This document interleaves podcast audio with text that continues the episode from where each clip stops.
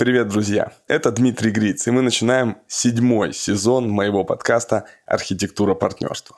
Я эксперт по бизнес-партнерствам, помогаю совладельцам бизнеса договариваться на берегу. Базово я юрист, управляющий партнер адвокатского бюро «Гриц Партнеры», и мы защищаем предпринимателей на разных стадиях развития их бизнеса. В целом, я и мои коллеги, архитекторы бизнес-партнерств, а таких уже 65 экспертов от Лондона до Владивостока, помогаем предпринимателям совладеть бизнесом. Это особенный сезон нашего подкаста. Он посвящен международным бизнес-партнерствам. Мы обсудим особенности бизнес-партнеров из США, Латинской Америки, Китая, Турции, стран Европы, арабского мира.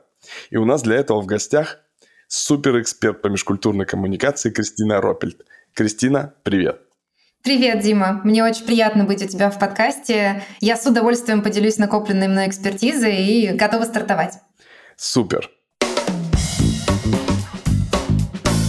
Кристин, я бы хотел, чтобы ты чуть-чуть представилась. Расскажи немножко о себе. Ты невероятный эксперт и специалист, и спикер. Я слушал тебя очень много на каких бизнес-программах и всегда был впечатлен. Расскажи о себе, а дальше я сделаю интро к этому сезону. Отлично. Вот теперь ты поставил планочку, так что мне придется соответствовать, чтобы даже в этом подкасте тоже чем-то тебя удивить. Э, ну что ж, да, действительно, давай чуть-чуть про себя расскажу. Э, я основатель и директор агентства международного сотрудничества, и вместе с командой мы уже почти 10 лет э, помогаем разным специалистам, прежде всего, конечно, из России, общаться с представителями других культур, языков и стран. То есть помогаем им организовывать бизнес-сделки за рубежом, выводить их бизнес на другие рынки, помогаем топам получать инвестиции у зарубежных инвесторов и в целом занимаемся работой с межкультурными командами, когда внутри одного какого-то делового пространства оказываются представители из разных бизнес-культур. Это все ужасно занимательно и интересно, а самое главное, в последнее время становится особенно актуально, и я надеюсь, что наши слушатели тоже вынесут для себя массу полезного. Очень здорово, Кристин, спасибо. Вы знаете, те замечательные слушатели и слушательницы, которые уже знакомы с подкастом «Партнерская сессия», знают, что обычно я много говорю и отвечаю на вопросы моего замечательного соведущего Романа Пивоварова. Но этот сезон будет особенным, потому что сейчас я буду в роли спрашивающего, а Кристина будет в роли отвечающей, и мне это, конечно же, очень приятно э, попробовать себя и на стороне интервьюера. Итак, мы хотим обсудить такое явление, как межкультурное бизнес-партнерство, иностранное бизнес-партнерство, когда совладельцы бизнеса находятся в разных странах, или они выходцы из разных стран или разных культур. Кристин, скажи, вот прежде чем мы пойдем по следующим эпизодам, каждый из которых будет посвящен какой-то конкретной стране или какой-то конкретной культуре, какие вводные нужно знать нашим слушателям для того, чтобы они сполна поняли и системно поняли все, что мы будем говорить в следующих эпизодах. Да, Дим, спасибо большое. Мне кажется, это блестящая идея, действительно дать нашим слушателям возможность чуть-чуть познакомиться с тематикой, как говорится, размять ее, попробовать на вкус, и уже с учетом этого небольшого знания двинуться в сторону исследования каждой конкретной страны. Ну, я думаю, что мы с тобой поделим наш э, текущий эпизод, вводный такой induction, introduction эпизод на две части. Первая будет полна дисклеймеров, вторая будет полна небольших вводных блоков в отношении межкультурной статистики и межкультурных терминов, которые нам пригодятся в следующих эпизодах.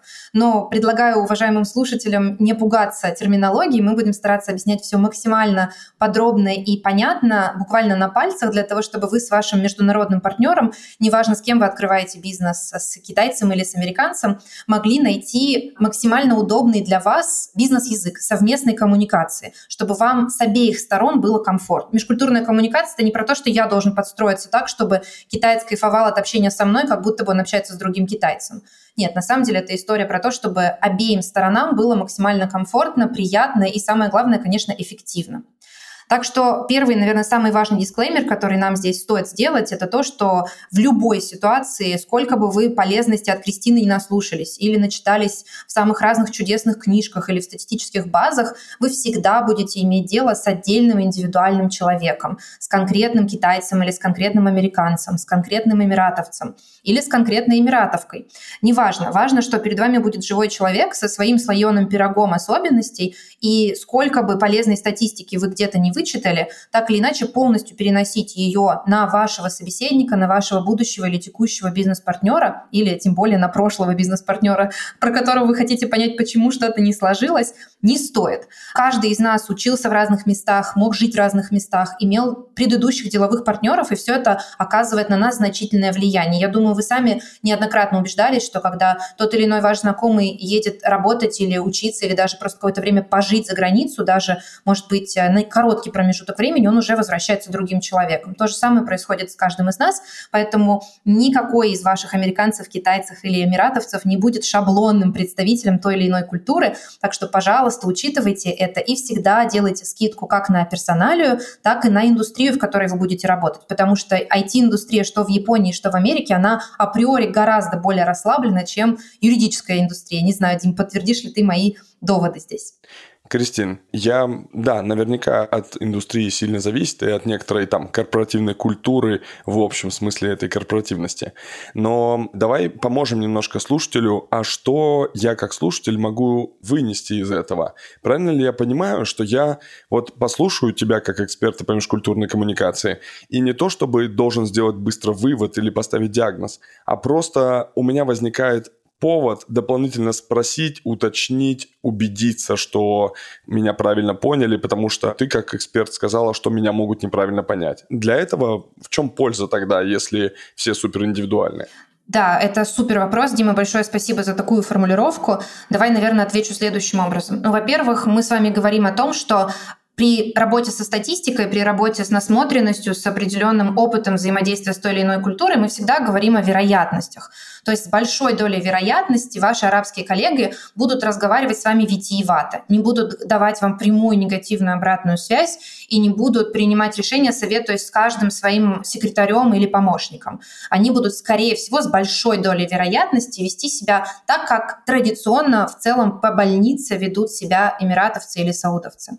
Но при этом важно помнить, что есть вот такие конкретные узкие места, в которых вы, как россиянин или русскоязычный представитель, можете с этим этим конкретным арабом не совпасть. Давай приведу тебе, наверное, такой пример. Вот когда выбираешь себе машину, а, хотя куда это я полезла, вот я сама не автолюбитель, но попробую. А, вот, допустим, я сама не разбираюсь в машинах, и мне потребуется выбрать себе первую машину. Кстати, тоже вот может нам такой формат подойти. Я, если просто пойду выбирать машину в автосалон, мне, естественно, продавец начнет предлагать э, столько-то лошадиных сил, э, такие-то усилители, такие-то колодки, такой-то тормозной путь и так далее. Я ничего в этом не понимаю. Но если я буду понимать, что мне надо прежде всего обратить внимание на такие-то параметры безопасности, на такой-то параметр оснащения салона, на такие-то категории, которые прячутся под э, коробкой передач, я буду уже более осведомлена и, по крайней мере, задам эти вопросы, по крайней мере, буду понимать, на что мне обращать внимание, где что-то может пойти не так. Вот эти пункты, о которых мы сегодня и в следующих эпизодах будем говорить, они как раз помогают, становятся некоторым чек-листом. Окей, если я иду работать с индийцами, то мне обязательно нужно помнить, что мои сделки действительно, может быть, затянутся слишком надолго, а также мне, скорее всего, придется познакомиться с семьей моего индийского партнера. Не обязательно, что это будет именно так, но вероятность очень велика. Понял. Это такие базовые маркеры, на которые нужно обратить внимание при взаимодействии с тем или иным бизнес-партнером.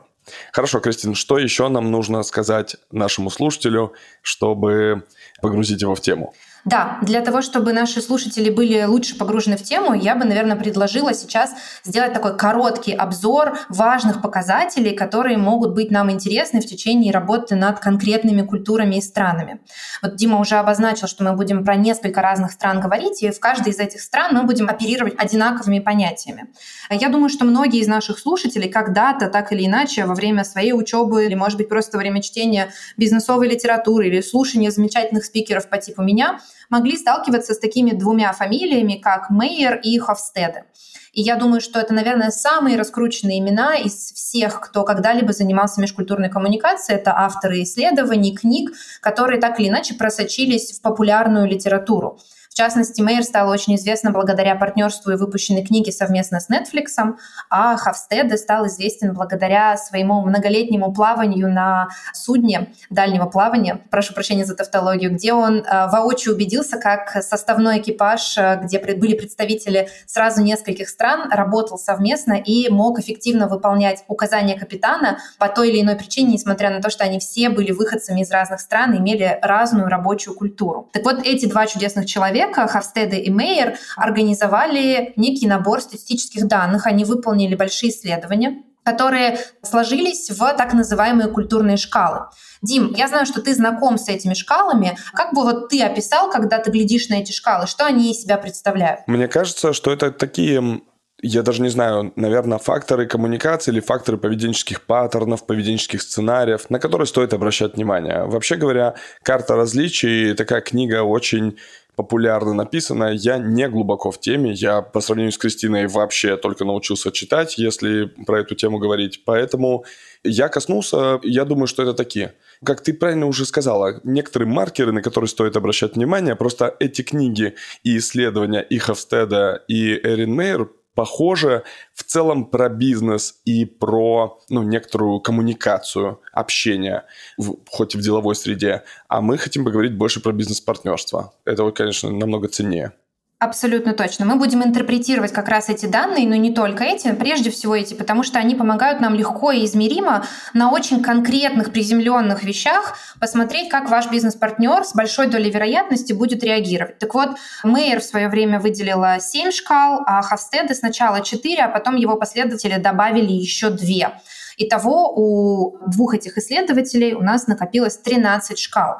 Такие шкалы как раз-таки мы уже приводили пример, например, это шкала негативной обратной связи как ваш бизнес-партнер будет говорить вам о том, что он чем-то недоволен, что ему что-то не нравится. Будет ли он критиковать вас или ситуацию открыто, или максимально стараться сделать это завуалированно. Или, например, насколько ваш бизнес-партнер с большой вероятностью будет пунктуален или будет воспринимать время как текучую реку, которая может течь в одну сторону, может в другую, может вообще завихриться, может остановиться и так далее. Или, допустим, как ваш бизнес-партнер воспринимает наличие вообще возможности критиковать уже устоявшиеся правила и уже устоявшуюся иерархию авторитетов. Может ли он хоть когда-либо поспорить с ней, или он всегда будет придерживаться выбранного курса, установленного порядка и установленной иерархии. Вот о таких штуках мы поговорим и будем измерять их в числовом выражении. И я всегда буду делать сноску, что, например, если мы берем шкалу обратной связи, то, допустим, Россия по ней будет на самом левом краю, там, где негативная обратная связь выдается максимально прямо, где если ты дурак, я говорю тебе в лоб, что ты дурак, мне совершенно не нравится то, что ты сейчас сделал. К сожалению, ты дурак, это не совсем обратная связь, это скорее критика личности, а вот то, что мне совершенно не нравится то, что ты сделал, это как раз-таки очень негативная обратная связь. Мы будем говорить о том, что Россия, например, на шкале от 0 до 10 находится где-то у единички, где 0 — это критиковать абсолютно прямо, жестко, ничего не стесняясь, а 10 — это критиковать максимально завуалированно. Я надеюсь, что эти шкалы нам помогут, и как раз-таки я буду стараться приземлять их на бизнес-партнерство. Ну и я думаю, что нашим слушателям будет не безинтересно узнать еще про две фамилии, э, как раз-таки э, категории, о которых не очень принято говорить в публичной такой широкой популярной литературе, но они могут быть очень полезны и не безинтересны в контексте конкретных стран. Думаю, что мы с тобой еще чуть-чуть затронем две такие фундаментальные работы. Одна — это исследование «Всемирный обзор ценностей». Э, седьмая волна прошла в 2017-2022 году. Это большое интересное исследование, мы обязательно дадим на него ссылочку. И по нему была составлена карта Инглхарта Вельцеля. Возможно, вы когда-нибудь видели, это такая матрица, где страны расположены на этой матрице в соответствии с двумя параметрами. Первый параметр — это религиозно-традиционные ценности против секулярно-рациональных. И вторая шкала — это выживание против самовыражения. И я думаю, что если я сейчас назову несколько примеров, то станет понятно, о чем я говорю. Например, если мы возьмем традиционно религиозные ценности и ценности выживания, то в этот квадрант попадают Зимбабве, Марокко, Иордан и Бангладеш. А вот в традиционные ценности и самовыражение, в традиционно-религиозные ценности и самовыражение попадают большинство стран Латинской Америки, Ирландия и, на удивление, Соединенные Штаты. Нам могло же показаться, что США это какая-то такая страна супер продвинутая с точки зрения рационального мышления, но на самом деле это далеко не так. Это тоже дает нам интересное восприятие. При этом общество с секулярно-рациональным мышлением и инстинктами выживания и ценностью выживания — это Россия, Болгария, Украина, Эстония. А вот общество с э, секулярно-рациональным и набором ценностей и ценностями самовыражения — это Япония, страны Скандинавии, Германия, Швейцария, Чехия, Словения и Франция. Вот такой интересный набор стран у нас есть. Эта карта будет доступна, тоже мы обязательно ссылочку на нее пришлем. Мне кажется, очень занимательно посмотреть, из каких ценностей исходит то общество, из которого происходит ваш партнер. Да, это правда очень интересно, очень классная карта. Хорошо, и еще что-то ты хотела сказать? Да, и самое последнее тоже, на мой взгляд, довольно интересный и взвешенный индекс, который появился вот буквально совсем недавно, исследование 2021 года. Я думаю, что это как раз то самое, что можно вырезать из нашего подкаста в качестве каких-то цитат, buzzwords, а потом делать из них какие-то шорты на YouTube, потому что сейчас будут интересные цифры. Э, это такой чудесный исследовательский инструмент, разработанный коллективом авторов под руководством Мату Кришны Белл. Это два ключевых исследователя, которые которые выполняли эту работу. Это такой агрегированный показатель, он называется индекс культурной дистанции, который показывает, насколько разные страны далеки или близки друг к другу по целому параметру, целому клубку, набору показателей от отношения к финансам до отношения к демократии, от гендерных ролей до потребительского поведения.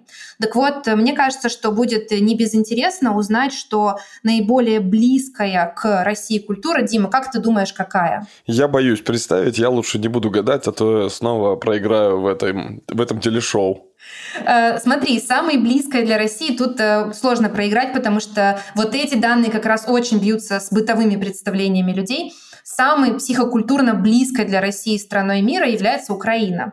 Следом идут Беларусь, Казахстан, Болгария, далее уже с определенным отрывом Молдова, Эстония, Кипр и так далее. Угу. А вот э, самые психокультурно дальние для России страной мира, вот тут вот как раз ошибиться очень легко. Но я даю тебе второй шанс, если хочешь попробовать. Я тогда играю в эту игру Давай. и назову самый дальний психокультурно. Психокультурно, да. Китай. Угу. Ты не поверишь. А самой дальней психокультурной для России страной является Норвегия. Ого! По агрегированному показателю. Да.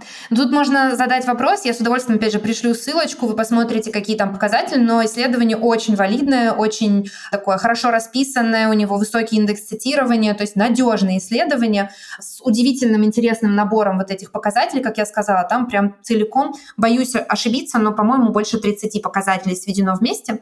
Так вот, после Норвегии идут Швеция, Швейцария, Финляндия, а далее уже с отрывом Италия, Британия и Франция. Но, кстати, еще из интересного, Россия удалена а, от э, США и удалена от Китая примерно на равное расстояние.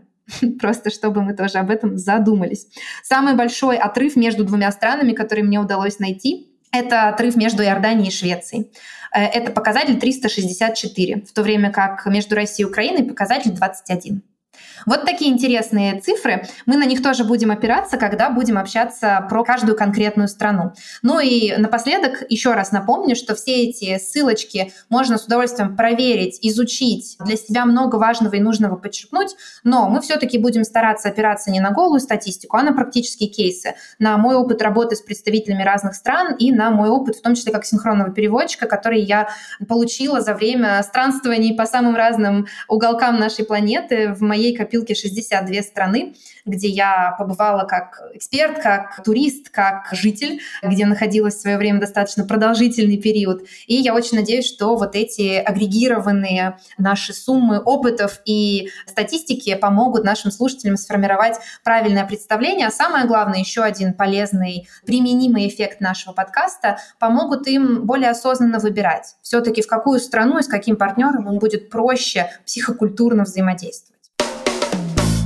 Я прям невероятно заинтригован и впечатлен этим интро. Спасибо большое, Кристина, что ты дала такой обзорный взгляд на этот вопрос. И сейчас пойдем по каждой стране. Я просто с нетерпением бегу туда. Скажи, про какую первую страну мы будем говорить, будем рассуждать. Я бы предложила стартовать, э, наверное, вожделенной меки любого предпринимателя. Это, конечно, Соединенные Штаты Америки. Несмотря на текущую ситуацию, эта страна может отталкивать нас в связи с большими сложностями, в том числе юридического характера, возникающими у российских предпринимателей. Но, тем не менее, даже кейсы моих клиентов, буквально недавние, вот в этом месяце, в предыдущих месяцах, доказывают, что есть масса способов законно продолжать партнерствовать и сотрудничать с представителями Соединенных Штатов Америки. Ну и выбор наш пал именно на эту страну, поскольку когда задаешь вопрос об интересах наших читателей, слушателей, вот мы с Димой сделали опрос в наших каналах, конечно, США лидируют с невероятным отрывом, хоть за ними, конечно, и подбираются соседи из Китая и Индии, тех стран, которые сейчас становятся максимально актуальны для российских предпринимателей, особенно которые смотрят в сторону экспорта. Все, бежим, бежим в США. Отлично. Спасибо большое. Мы надеемся, что это интро вам было полезно. Ждите ближайших выпусков и отправляйтесь в ту страну, которая вам интересна интересно. Спасибо, Кристин. Пока-пока, до связи.